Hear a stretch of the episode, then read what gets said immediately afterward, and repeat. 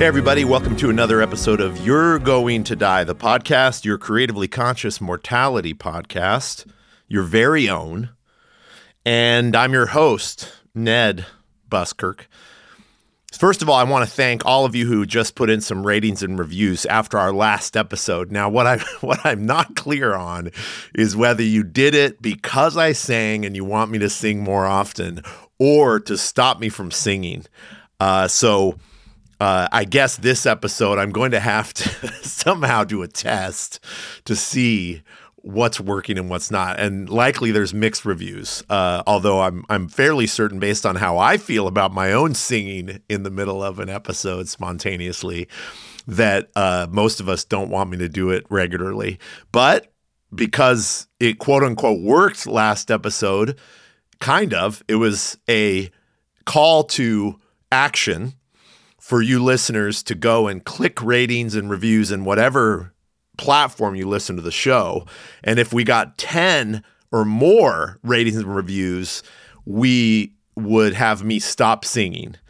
Um, and I guess, or start singing more often.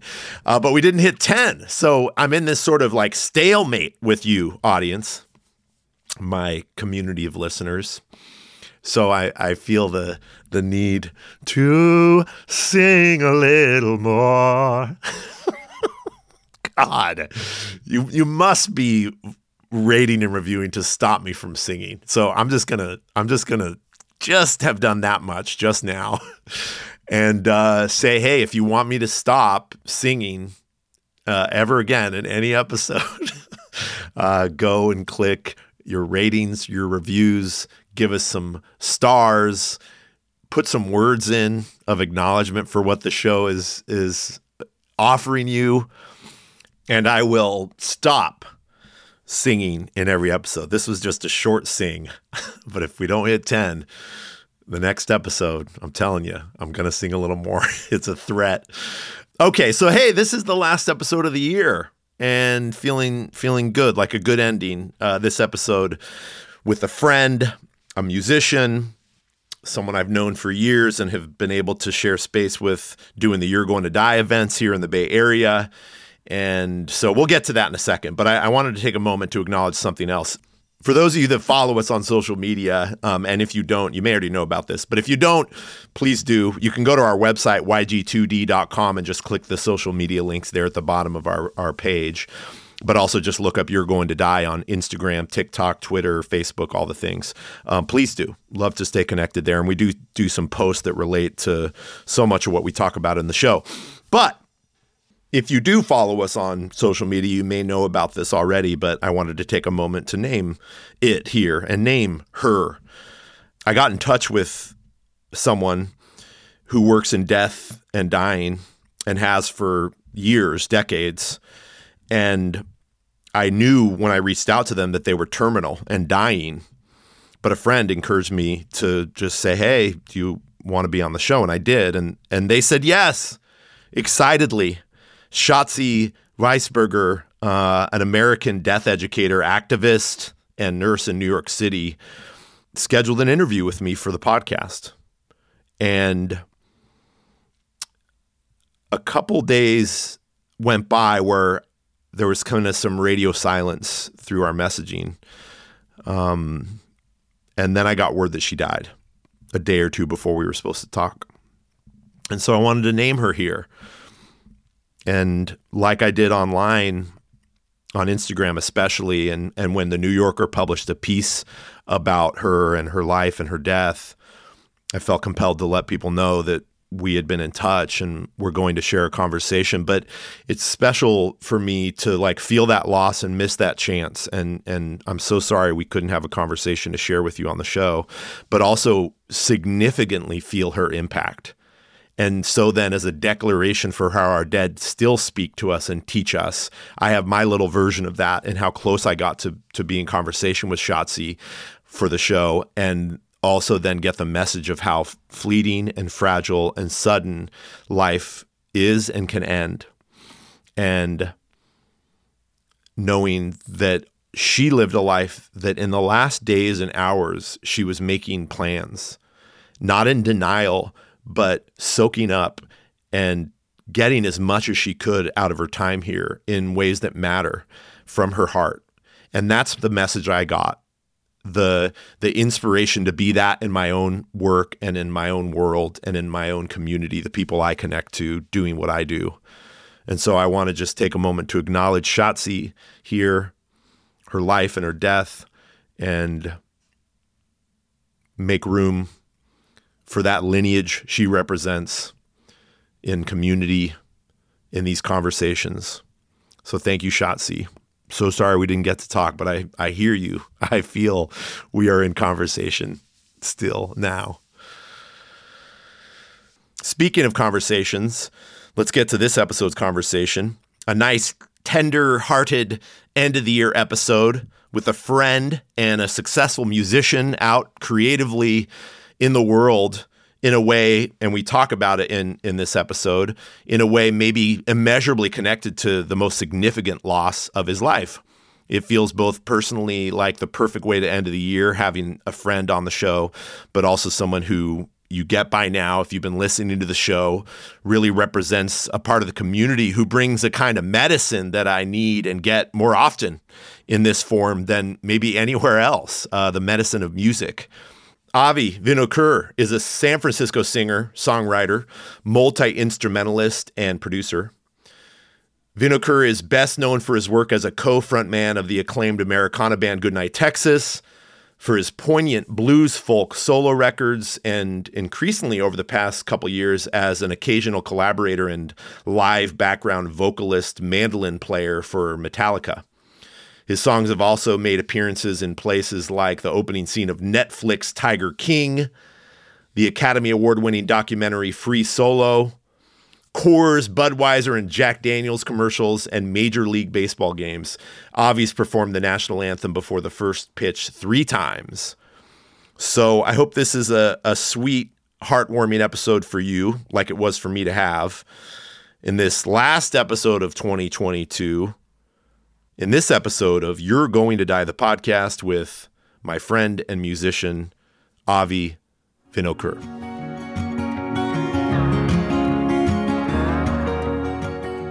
I think I've been very fortunate in the last few years, a lot more fortunate than than a lot of other musicians have been. I've had I've had a job that I can work. I've gotten to play music, you know, in live streaming ways. My uh, my employer, the band Metallica, had me perform with them a couple times in the pandemic. Yeah, which was surreal and really a, great a great way to, to pass the time, I suppose, to, to sit and learn some yeah, songs and totally and get to actually perform in the year 2020, um, which mm-hmm. was a huge undertaking of uh, testing and routine precautions. And I there were months at a time where I just wasn't allowed to even go to the grocery store. Really, I mean, just just to keep everybody to safe. Yeah, right. Well, I, I, guess I want to talk a little bit about your work with Metallica because it's just so special, and I feel like you're a person in the world. I think, and I hope that I'm maybe maybe a version of for other people too, which is someone who's just like so deeply in their love for music, or let's just keep it general, so deeply in what they love in so mm-hmm. many different ways. Like, what a miracle you know, like to be lucky enough to do all the things that we get to do.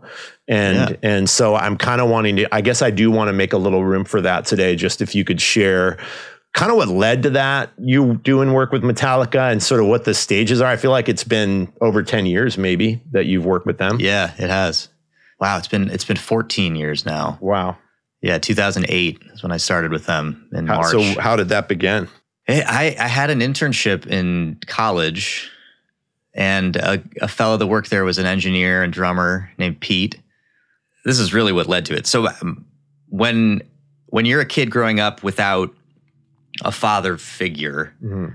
they they have Big Brother organizations, and specifically Jewish Big Brothers, which is the one I was in as a Jewish kid in LA.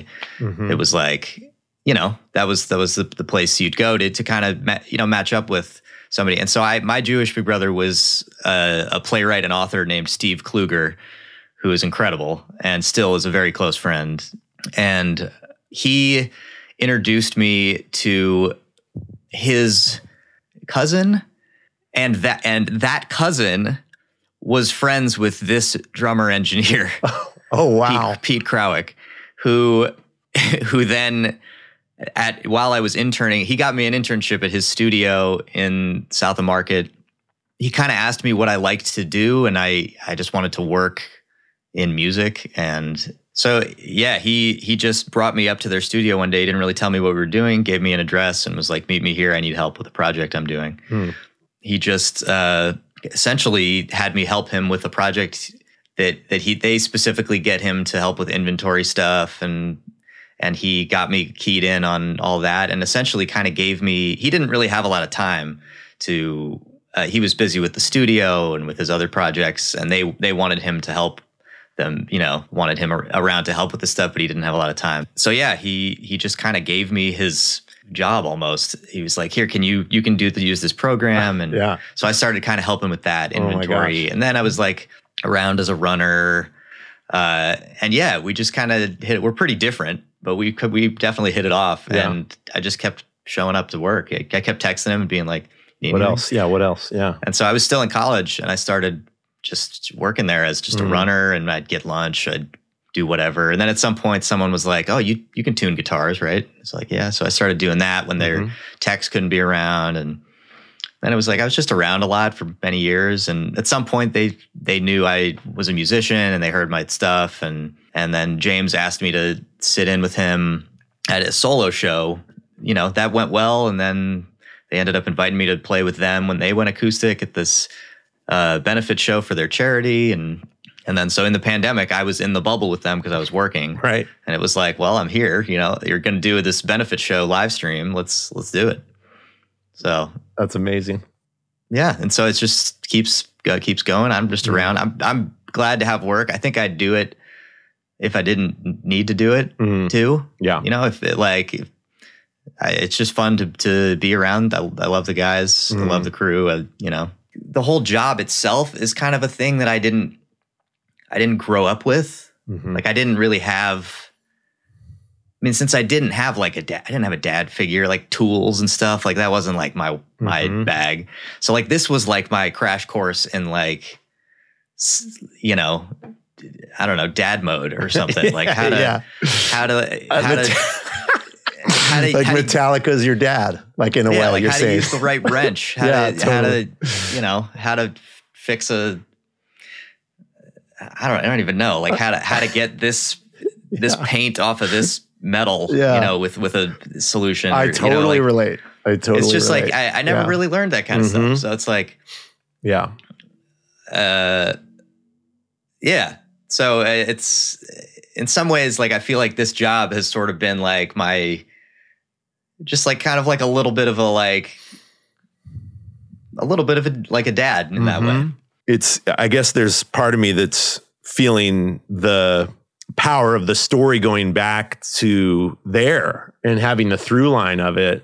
I didn't ask expecting that, but it feels really wild to hear you make that connection and know that that that that experience has offered you something that was missing, uh, but but also that you found that you went and sought out when you were younger. Uh, you were looking for people, you know, uh, guys to kind of fill that role um, in a way, Yeah, right? specifically my mom did my mom Oh, really? She was be a good idea. encouraging that. she was the jewish she connected me with the jewish big brother Okay. yeah she wanted she wanted that for me too and Mm-hmm. and uh, would I be here if my dad wasn't going to die? I Right. don't. I don't think so.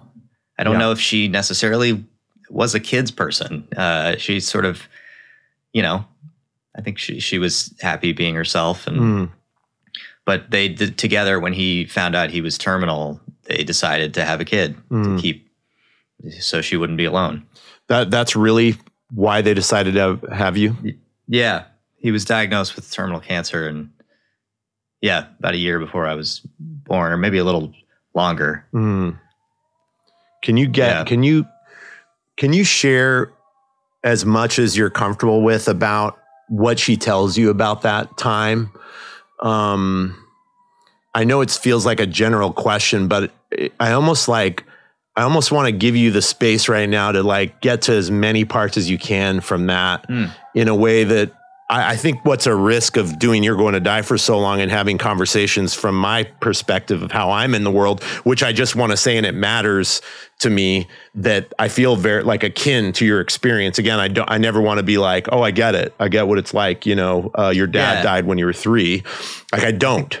But I Yeah, definitely think have the sort of missing presence of my dad. And I think in a lot of ways, what I do now and how I'm in the world is because of that, you know? Yeah, absolutely. That's I. It shaped my life and my perspective on Mhm. relationships and a sense of empathy for other other people. I think I just kind of grew up with that very present, or I had Mhm. to confront that at such a young age, Yeah. and that it like my my mom, you know, taught me how to deal with it and how to be you know strong about it, but how to be and how to be open, how to Mhm. talk about it, Mhm. how to how to make light of it too, to ease people's you know discomfort about it. Because you know when you're a kid and you're four years old and you you know walk up to someone, you're like, my dad's dead. Yeah. it's it's you know that can be really painful to to other people. Hmm and you don't see that. And you sort of because you grow up with this and it's like this this thing about you that you know and i think it was important to to her and to me that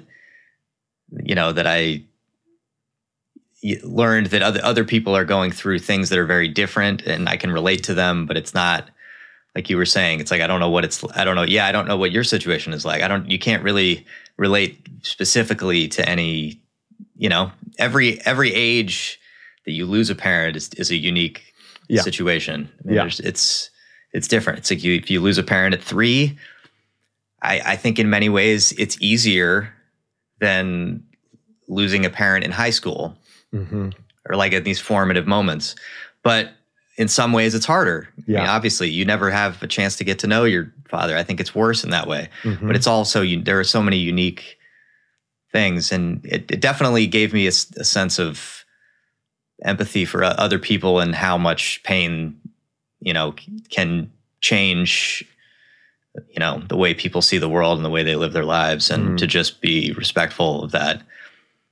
Yeah. And um, yeah, that was that was something that was important to learn from a young age, and I think it was something I had to learn to to get through it. Yeah.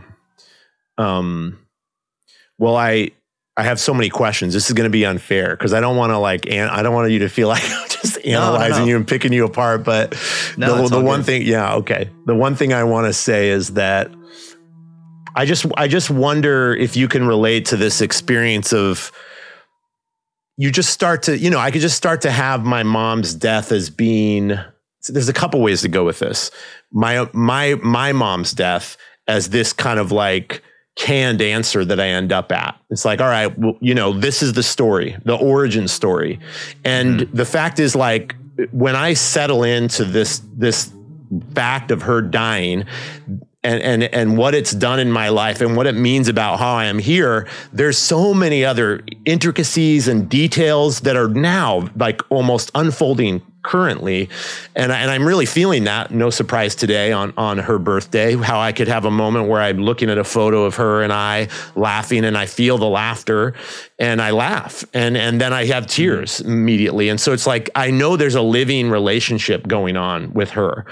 And so what I'm curious about in in that I have many questions is giving you room maybe to describe what it is today. You know what is it um, what is that death to you today? And what is that relationship with him now? And that's like really general. And so that's why i know i might be asking a lot here but it is like an opportunity where i want to like give us space to really dig into this. And i think i, I think i want to start by going back to I guess as much as you can remember your mom telling you about that decision they made and what hopes were wrapped up in it and and then I guess even like then the next thing is like when did that start to become a real reality to you, you know? Um like what age do you remember talking about this fact of your life, you know, his death and and you know the discovery of it or when she finally could sit you down and talk to you about it in a way that you could comprehend and remember it. You know, I mean, I I will say we we talked about it before it happened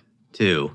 Mm. I mean, not that I can really remember sure. that, but it was something that was like it was. You know, my dad was sick for mm-hmm. most of my life, mm-hmm. and uh, you know, I have a couple memories of, of him, sort of, and but I, I know that pretty much from right away we were very open about it.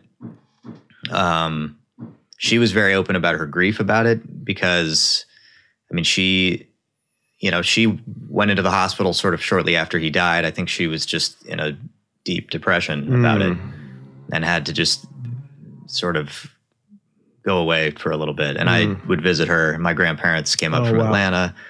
And, you know, it was, it was definitely scary as a kid, but, you know, she needed that time to mm-hmm. kind of, it was just such an enormous, unbelievable thing. Oh my gosh. Yeah. So you'd and, have been uh, like three, four, five during that time? I, like how long was, was, she gone? Four, I mm. think, or maybe still 3 mm-hmm.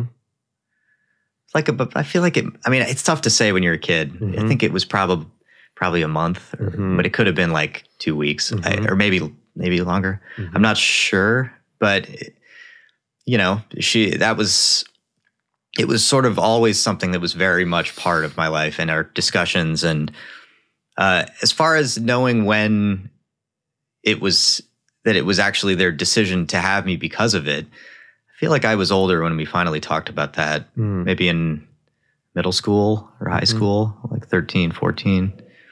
Um, yeah, I think they, yeah, I, I, I think it gave me a, knowing that gave me a big sense of, of purpose or like, you know, like two people really, you know, really wanted this and want, you know, and they wanted, my dad specifically wanted me to keep my mom company, mm-hmm. you know, and mm-hmm. it was like, you know, I should, I should, uh, I mean, I was 14, but I was like, I should hang out with her more. Yeah. Do you, you remember that? you remember no, that? I, no, I, she, she's, uh, she's really the best and the most. We've always gotten along. Mm. I don't think mm. there was a period where we didn't mm-hmm. get along. I mean, maybe briefly when I was a teenager, where we would sure butt heads or something stupid. Yeah, but, normal stuff like that. What's your yeah, dad's name? My my dad's name was Myron. Mm. Yeah, kind of older. He was much older. I mean, he was born 1931, mm. So he'd be in his wow. 90s. Yeah, now. So he's sort of another generation, mm-hmm. and I've always sort of felt connected to like that generation in some way. Yeah, or like it's like my mom's parents were that generation also. So it was sort of this mismatch in age. My mm-hmm. mom was, you know, in her early 30s when they had me, and he was in his, you know, 50s wow. when they had me. So yeah, he died when he was 56. Okay. So, um, yeah, that seemed old to me for a long time, and it doesn't anymore. it seems very young to me now.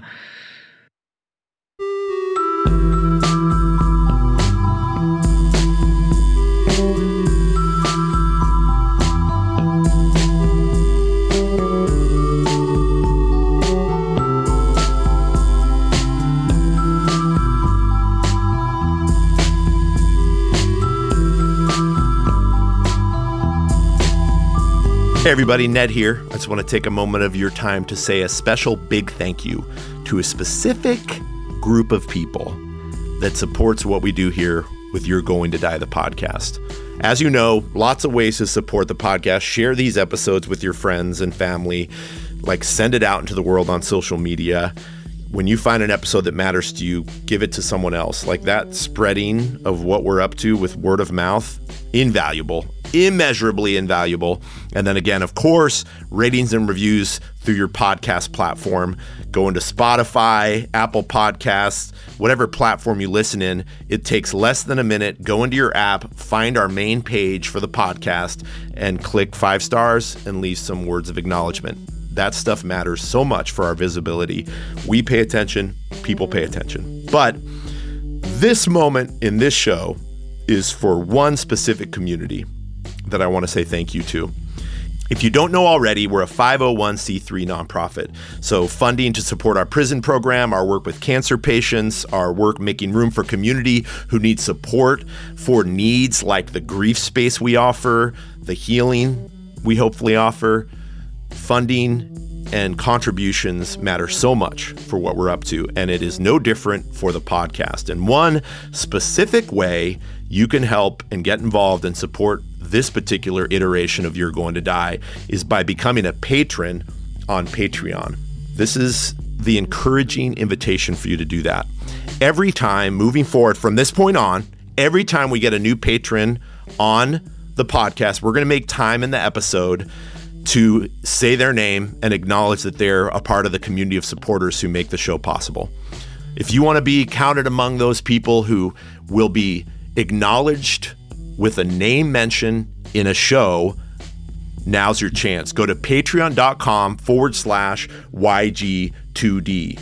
And to make sure that it's all fair, I want to acknowledge right now the current 50 or so members that are patrons right now supporting this podcast. It's kind of a way of, of saying, hey, you all listening, these are people who uh, you should even say thank you to. They're part of why we're able to do the show every episode. So here goes. Let me keep it as succinct as possible. Apologies for the name butchering. I, I could not reach out to everybody to say, How do you say your name? So I'm just going to do my best here. Thank you, all of you, starting with Sarah Wells, Ikeda, Carrie Lehulier, Gio Merjani, Elonia, Penny Kittle, Lindsay Hardy, Stacy Cook, Laura, Alexandra Stefan, Melissa Leah Bullock, Stacy Fetter, Sarah Howard, Karen Moraitis, Kathleen Coleman, Suze Sunshine Hatcher, Shannon Jackson Arnold, Catherine Turnbull, Michael Sperling, Josiah Johnson, Ryan Bray, Blair Linham, Carmina Eliason, Carly Capco, Elisa and Rye Death Salon, Linda Hobson, Sarah Lewis, MRB, Gabrielle Cole, Ariel P., Diane, Charlotte Nixon, April Storm, Melinda Kausek, Lucia, Gregory Schuft, Maya Piccoli, Laura Carrillo, Claire Schuft, Aaron Elliott, Emily Ring, Seth Avachila, PDX Pete, Sarah V, Laura Page Powers, Kara Schuft, Ben Sharegi, Danielle Cleaver, Ali Sperling, Hillary Rappaport, Tracy Frisen, Sean Jewell, Anna Hurst, Heather Fairley Denbro, and Casey Schuft. Thank you to all of you, our patrons through Patreon, for making this show possible. And that, again, is an invitation for all of you moving forward. Every time we get a new patron, you can contribute as little as $1 a month. Trust me, it matters. It adds up. We will name your name here on the show moving forward every time we get a new patron. Just go to patreon.com forward slash YG2D or click the link in the show notes. And thanks again to all of you for listening. That matters more than anything you can do to let our little show get in your little ear canals. Thank you all.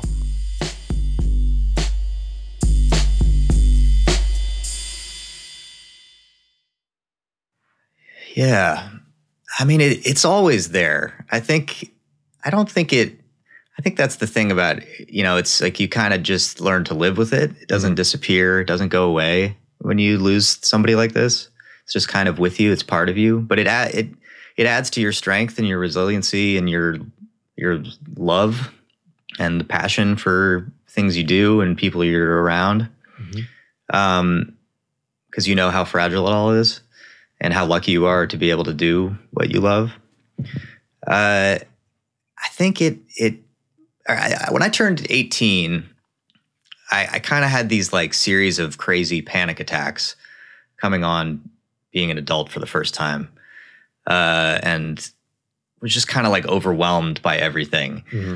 And I kind of came to the conc- this conclusion, like internally, like this like epiphany that I've kind of re- like related to and and referred back to to help me get through times that are hard, which is that I, I feel like when you go through something like that, that a piece of you remains that age where Yeah. when it happened to you, it's like a scar um, in time or something. Uh, Mhm. and so I feel like there's there's like this t- this there's somewhere in me there's this three year old that that can get overwhelmed by everything and not understand, you know, and and I have to kind of like be conscious of that to be able to really work through um, grief when it comes up. Mm. But I I think being in touch with that has been really helpful, but also sometimes just confronting it and giving into it is important hmm that I think uh, I think you need. I think talking about it openly with other people is just like the most important thing. And I've Mm. done that. I, I've been in therapy, you know, most of my life since I Mhm. was four. I used to be in therapy. Um, pretty much immediately afterward. Yeah. I didn't even know it was therapy. It was just yeah. like you go You're gonna go talk to this person. play with a train and Yeah. talk to somebody. Right. Uh, but uh, you know, it was uh, grief. Still, it it is. It sort of is just kind of always there. It doesn't always come up, and you can still have a great, fun, and you know, full life. And uh, occasionally, and you know, to yourself, just reflect on it and. And it can get easier to deal with, and sometimes it's harder, and Mm. sometimes it flares up and makes it hard to, you know, do anything. You know, to to I don't know. It makes it hard to even just have conversations with people or go to work or do, you know. it- hmm Um, but those those times get fewer and further between Mhm. as as you get older, and and they so they flare up, they come, they go, but it's always sort of part of you. It's like a scar. And, Yeah. I mean, I especially appreciate the idea, not that you don't have new grief about your dad all these That's years true, yeah. later, you know, but that there's a way that maybe most commonly the access point is this this yeah, little version of us, you know, that that we're holding and that can give us that door back there, you know, to those parts. Um I really really appreciate that. How do you feel your dad's presence these days mostly? there is new grief. Uh, there is the 37 year old grief and the you know 20 year old. It's there's different types of grief, and it might be different every year. You never really know. I think my relationship with him now is, and kind of how it's always been, is I'm like kind of an like an archaeologist for it. Like I love finding pictures and things because it's all a, sort of a mystery. I feel like I have Yeah. this constant sense of discovery about him and, Mm. and like I get to learn something new or like I a relative of mine in Los Angeles found a cassette tape because he I mean the other thing is there there as throughout my life I've discovered things about my father that are like unbelievably uh, identical to me like on Mm. another level uh Like for example, what have you what have you discovered?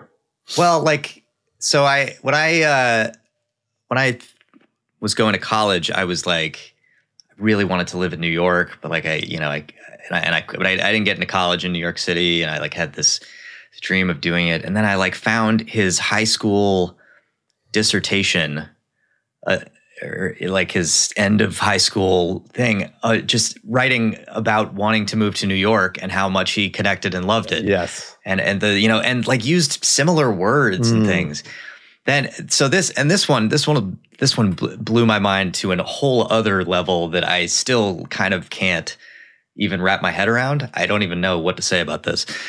Uh i don't know if i've really told anybody this except patrick but um so my my dad made up songs and comedy also like did like sketch comedy on tapes and things with his brothers and cousins. Mhm. um, they'd make up characters and do voices, which is something I've always done. I used to make cassettes and do this as a kid before I Mhm. even knew he did it. Um, I found a cassette tape. This this one that my relative gave gave us, um, where uh, he they're making up characters. They're talking about. I don't know what they're even talking about, but he his his cousin is is like interviewing him like he's at this like like I don't know, like he's on the scene of some crime that just happened or something, Mhm. and he's like, "Here we are with the new one. What's your name?" and then it's either my cousin or my dad. It's kind of hard to tell them apart. Uh, says, "Oh, John Farquhar."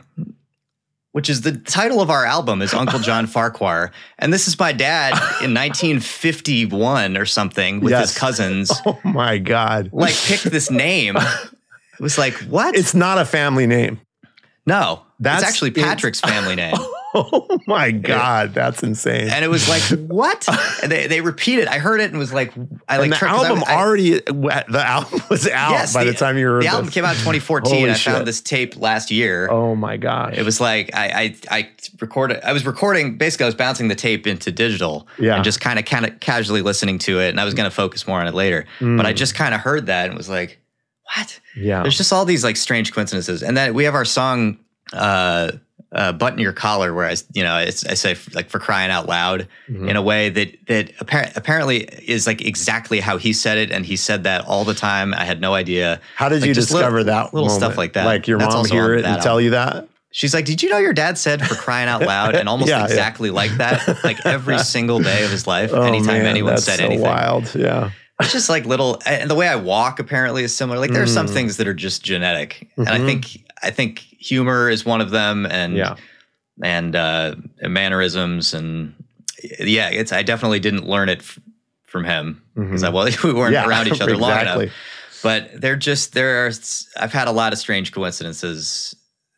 I'll, here's one more. Was when I went with my mom on a river rafting trip in like 1992 or something, 3 Mhm.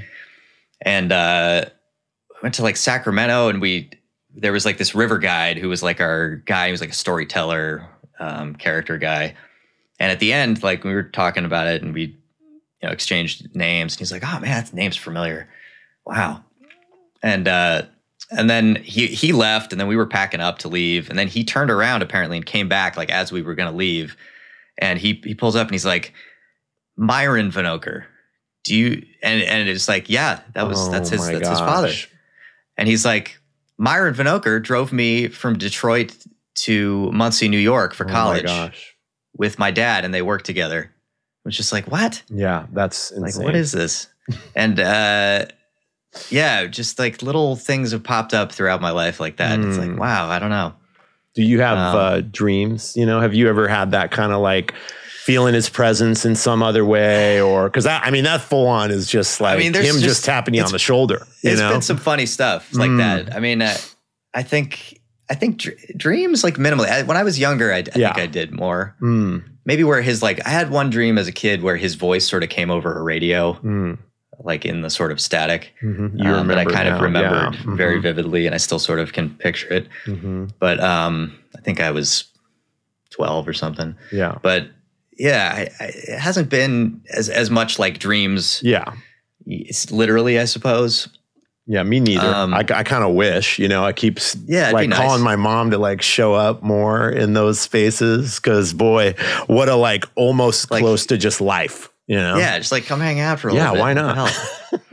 uh, yeah, Yeah. but now it's his his presence is definitely Mm, it's definitely there though. yeah. you know, uh, in in different ways, and I think it it it pops. I mean, like I'm I'm getting married in um, about three weeks. Oh wow, I didn't know that. Congratulations. Yeah, in- that's in our, incredible. in our backyard. Yeah. and um, yeah, I I that's something where it's like, you know, I really wish he could be there. I Mhm. I I wish he could meet Danny. Is Yeah. the thing, you know, like I I know he would love her. Her Mhm. grandfather was from Detroit too. Mhm. It's Like there's all this these connections. They were Yeah. like similar age.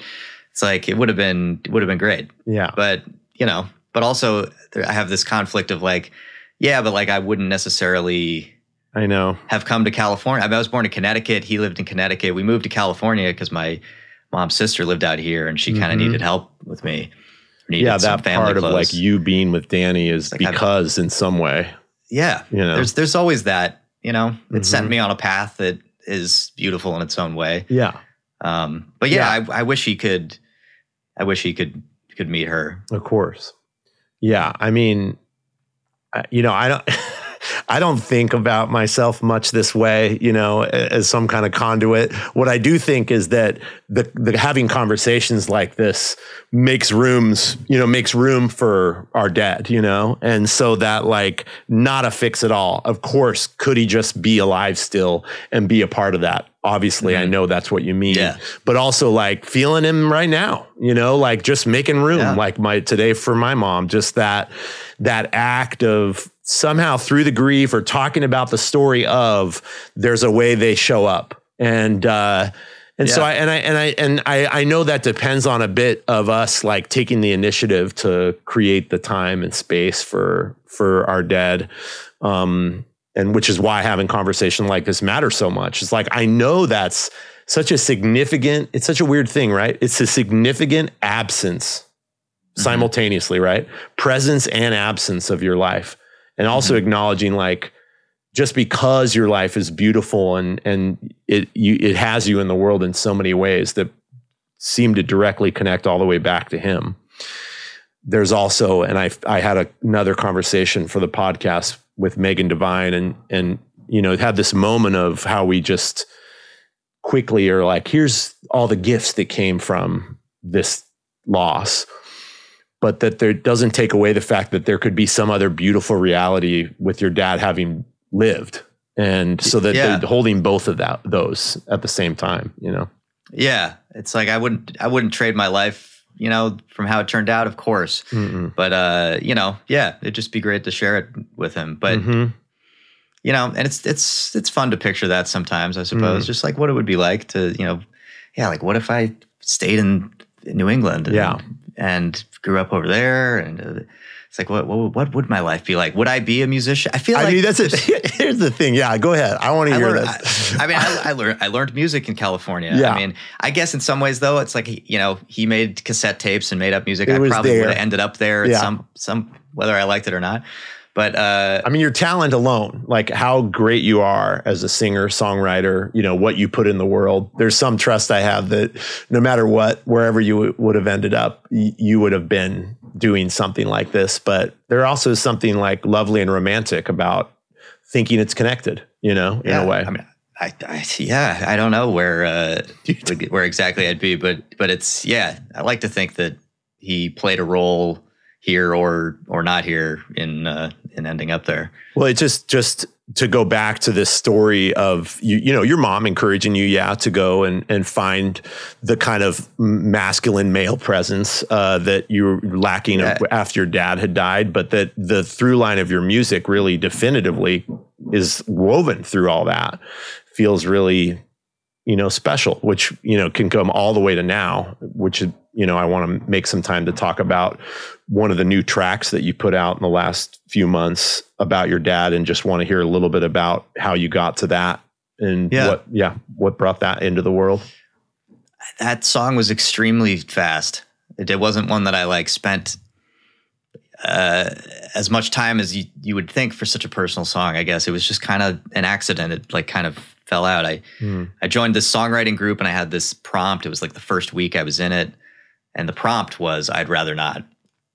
And I think that's I it i'd rather not was like, "You got to make a song out of I'd rather not." uh-huh Um, and uh, it doesn't have to be called that. It can just be a lyric in it. But I decided to call it that just because Mhm. it kind of like summed it up. Mhm. But the uh, yeah, I think my my initial reaction was that I'd rather not would maybe yield something funnier, Mhm. and then it was like almost a challenge to try to make it as as as uh, ups, as upsetting as possible. well wait. Yeah. wait no, why? but- wait why? No, okay go ahead go it ahead. just was like it just started flowing, and it was like, oh, this is like this is dark. This is like you could t- it just was going there. It just yeah, it just was going there. well and then, where like, was the comedy part? Like what was that? Were you at first thinking like I- this I could be like funny? My first my first reaction was like I don't Yeah, know yeah, let me hear something something with like I don't know like like uh yeah, give me the early the early comedy version of the song. You know oh, I can't even go there right now. Uh, yeah, it's something something along the lines of where I'd rather not breaks up like you're telling a story or something like uh, invited me to your parents' house and it was great, and, you know, where, uh, and you took me upstairs and I'd rather not, you know, I don't know. Yeah, I mean, that's like, good. Like just so- like yeah that's good i like it like it just seemed like uh it seemed like I, I just could picture that that's the first thing that jumped into my head was using i'd rather not as as a core as like Yeah, a, punchline. to like Yeah. something really you know sweet and earnest. I see. It's And, like the uh, lyrics are building into this like romantic whatever moment, let's say, and then Yeah. the I rather not is the punchline of of yeah the something. shift. Yeah, totally. I, I don't know. But so what? just- so you're headed towards that. I wasn't. I wasn't even necessarily headed towards Okay. that, but I tried to maybe think in, inversely about it. Mm, Like, what would be? Because also, I'm trying to introduce myself for the first time in the songwriting group, so I want to be. your first song, yeah. Yeah, I want to be uh, genuine. You know, I want it to Mhm. sound like like me. Mhm. I didn't. I didn't know it would end up being a Goodnight Texas song. It just felt right once we did it. yeah. Um, but yeah, I, I think it, it just kind of snowballed very quickly, Mm, and I, I I really turned on my microphones and just recorded it once, and that was Wow. it. That's that's the version. That's Do you have any theories? I mean, you, you strike me as a person who's just like, I'm not overthinking it. It just like came into being and I was there to hold, receive it and get it out. But I also wonder if you have theories about why, you know, why your dad now, you know, like why in this song? yeah. I I don't know. I don't really, at least with the the band, I don't really write a lot of personal songs. Mm, maybe there i mean there's there's personal stuff hidden in them or there Mhm. it's inspired by personal things or uh um but it's, i write a lot of songs about places and people and setting and uh you know yeah, storytelling. I feel like you're just a yeah really it's- it's- great it's storyteller. more that kind of thing and, songs, and yeah. it just i've got a few personal ones but i, I didn't really I've, i don't think i've ever really written a song that's captured this really serious personal element of my life. Mm, um and, and yeah and i just it felt like finally i kind of was able to sort of sum a- sum up uh what it's like to have grief uh just kind of not go away. Mm, and uh and you know I, I think the kind of the cowboy side of you wants to you know push it aside and not deal with it and Yeah. uh and then you know part of you knows that you're supposed to and Mhm. uh yeah i think that's something i think that's something that a lot of people have probably felt mhm. and yeah I, it just kind of came together and seemed to finally capture it for the first time in a song Yeah. Did you play it for your mom? uh, i did i sent it to her How was that? um, she couldn't figure out how to open it so She still hasn't heard it. she still hasn't heard it no i, I i'm, I'm joking she, she no she, she I, I can't ta- i can't be serious i'm sorry No, I. You know Uh, what? Let me, Avi. I just keep talking about this lately because, like, I, I, no, you're not. I mean, like, I want. This is what's I think is really wonderful about you too. And the er, this, like, again, we're not like best friends, but like, I know you well enough to know that you do. You are funny. You do. You do know how to like use humor as an entertainer, but also just as a human being. And and I've just been lately wanting to like. I, I've just been declaring it more. I mean, I do enough crying. I do enough like heavy feelings, and so I, I, no, I it's agree. good It's- to there's laugh. A, there's a balance. Yeah, And, totally. Like there's humor in in everything like that. Mhm. Yeah. And uh, but yeah, I she she did hear it and really liked it. hmm Yeah. Um, I don't remember. I can't remember recall having a specific conversation about that specific song, other than the whole the album as a whole. When I sort Yeah. of sent her the whole, you know, all the stuff I was working on. Yeah. Um, yeah, but yeah, and she and for the record, because I'm, I'm sure she'll listen to this, she does know how to open an MP3 in an email, and she's in fact great at it. So good. Just giving her a nod. That's But getting stuff. getting the pictures off the phone, that's one thing. That's though, another thing. we could we could we could work on. I saw my father last night walking toward a dim light. I called for him to turn around, but he kept walking. Clouds they listened in gray to every word I would say, but somehow nothing ever comes of all the talking. And I awaken grinding teeth down till they rot. I could try to deal with all the pain now, but I'd rather not.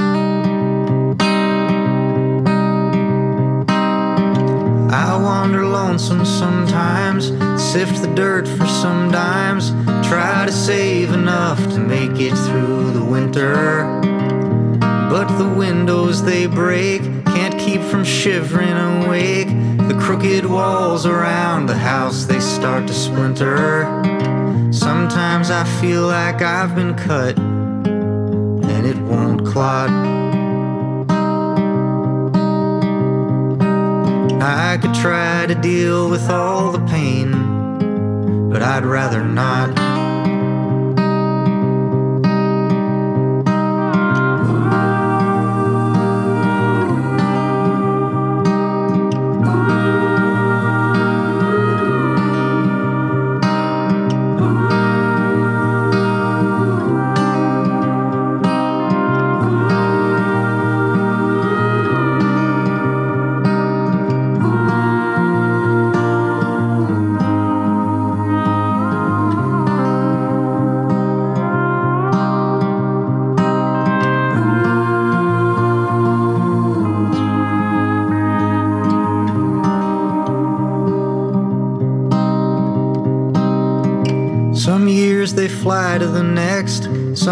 Along with the text. But downs and ups are all familiar after so long. I've worked on beating them down and hiding in a new town. It's all easier than admitting I've been wrong. I've been dealt a hand that's missing cards, but it's what I've got. I could try to deal with all the pain, but I'd rather not. I'd rather not. I'd rather not.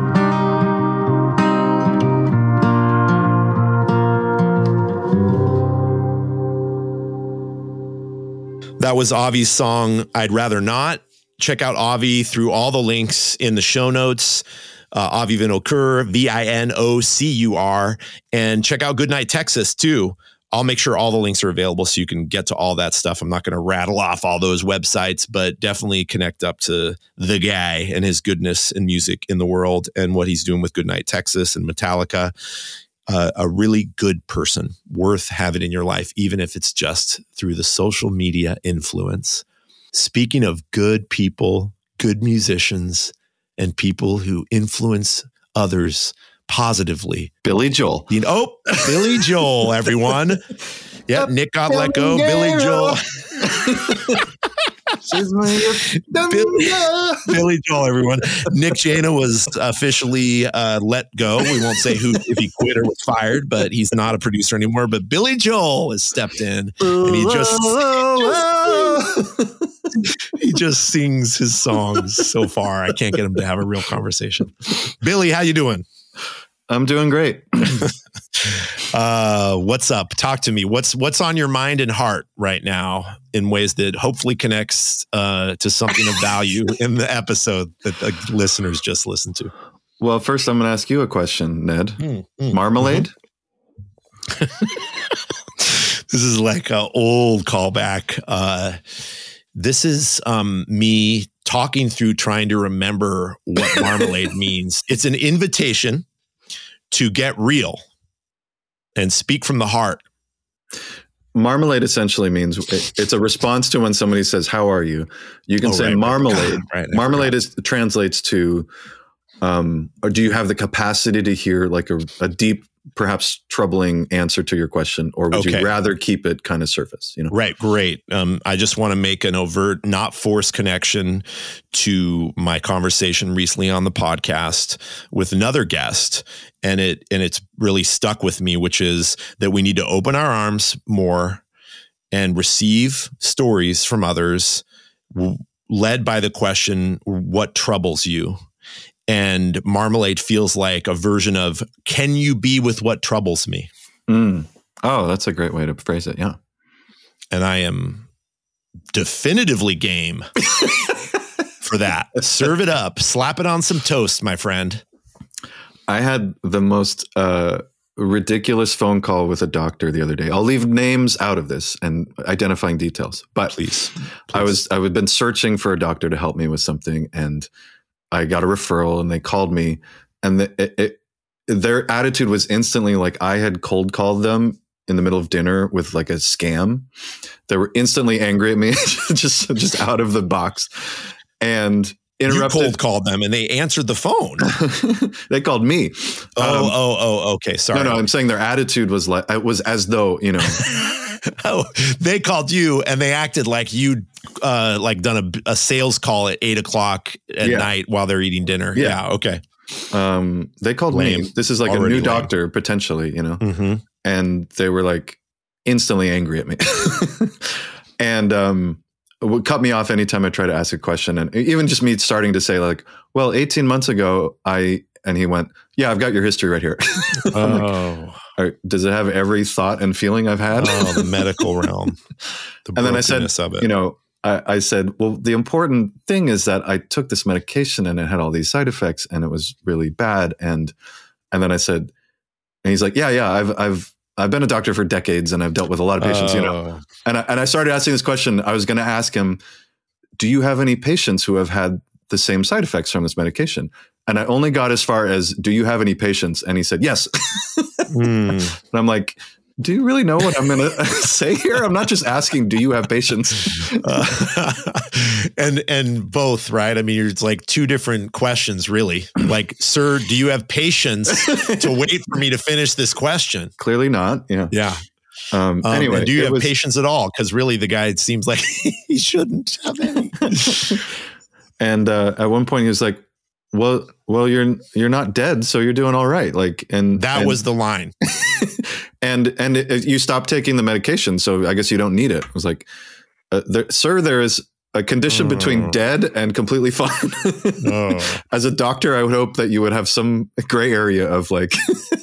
I just like the wow. idea he like walks into a room. He's like, "Oh, well, you're not dead. Okay, you don't need wow. me." yeah, you know, but it this- was so.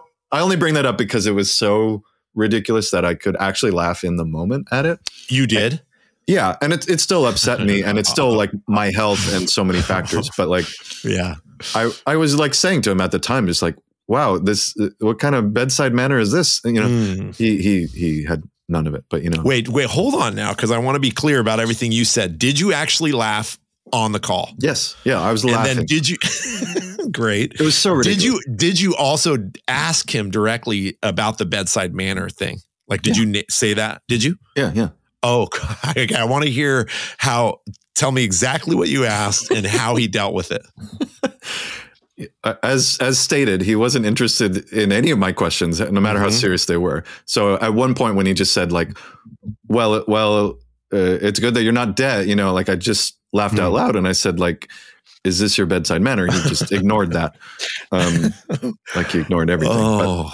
But, um, that that's an example of a marmalade type answer to a question that like perhaps a lot of people uh, don't don't have the capacity to listen to. I mean, yeah. I, I, I was focusing on the funny aspects of that. That made it more. Well, I, I, I hmm. want to connect though this this you if the doctor knew about marmalade, if you answered you know the oh, phone man. and said well, before we continue marmalade, it sounds like the doctor would be like, I'm sorry, I don't. I, I, can't. So you just need to like let me say what I need to, and then the call needs to end. I think I'm under the mistaken impression that doctors have pre-agreed to marmalade off the bat. Mm. Like they're willing to hear troubling stuff. One and it seems hope. like a lot of them don't want to hear it. They just want to hear, Are you dead? Okay, you're fine. yeah, one would hope. And and I would just want to say, at the risk of you know, having people that listen to this show regularly hear us or even guests talk about like the brokenness of the healthcare system that we know and maybe Nick would disagree, but we know there are places, we know there are places out there. I've been in those places and with those healthcare professionals that are th- so receptive and open and caring and are more questions than ever a definitive answer, which can also, by the way, end up being its own frustrating thing. But but I would rather that the mm-hmm. continued mm-hmm. like I'm not sure, I don't know, let's try it out. Like what is it feeling? Like you are you are the one to be providing answers, and and I'm just going to throw this doctor unnamed into the patriarchy, uh, broken patriarchy uh, system influence the medical reality this like you know the the inclination to be a human being that's in caring for others who doesn't do a great job of it because they uh, are are uh, about like making problems go away. And so the earliest version of them doing that is like, is this really a problem at all? Mm-hmm. Before they get to, okay, yeah, you do have something definitive that I can admit finally is like worth our time um, and your money, you know, whatever. Yeah. Really feeling that and and and this conversation, this other interview I had that was before this us recording. Now, it's not in this episode, but it touches on a bit of this culture that we live in that has us feeling so scared of needing to go to to the doctor at all because of an experience like you had putting band-aids on mortal wounds because of that worry and because of the cost and the struggle of trying to get care in in this world and in the medical systems that we have yeah. And I, I wrote him an email afterwards and I said, uh, that's an inappropriate way to talk to anyone in any situation. Um, I'm I'm here to receive help and I'm asking for your advice and expertise and like it's just mm. not acceptable, you know. Mm-hmm. And I, I wonder how often a doctor like that gets that kind of feedback. Um, I I I a lot of the hurt that I have is just thinking of other people going into that situation. Mm without knowing that there's any other option. You know, like I do. Yeah. I am at least aware that there are other types of doctors that I can see and other types of help. Mm-hmm. Um, and so, yeah, how is he talking to like a non-white male? Anybody else? Um, oh yeah, I mean, yeah, who knows? But but but that your consideration is that you know um, that anyone else would go there weak, sick, ill, um, not not with whatever confidence that you could like source um, or strengths and powers you could source to have a, a, a, moment where you would be able to type out clearly this doesn't work. Like don't don't do this to yeah. people you know? Yeah. um, like who is he how is he dealing with human beings out there? Yeah. Yeah. Um well thanks for sharing your marmalade yeah appreciate it it can be and, fun yeah, it can sure. be, and it was, and, and it's disheartening simultaneously. Um, but there is laughter and relief, which is kind of what we shared the other night. Nick joined me and Chelsea in one of our in-person meaning out of mortality workshops, and it felt like a version of what we just shared, which is like let's just name the thing that we're pretty upset about, and actually end up laughing.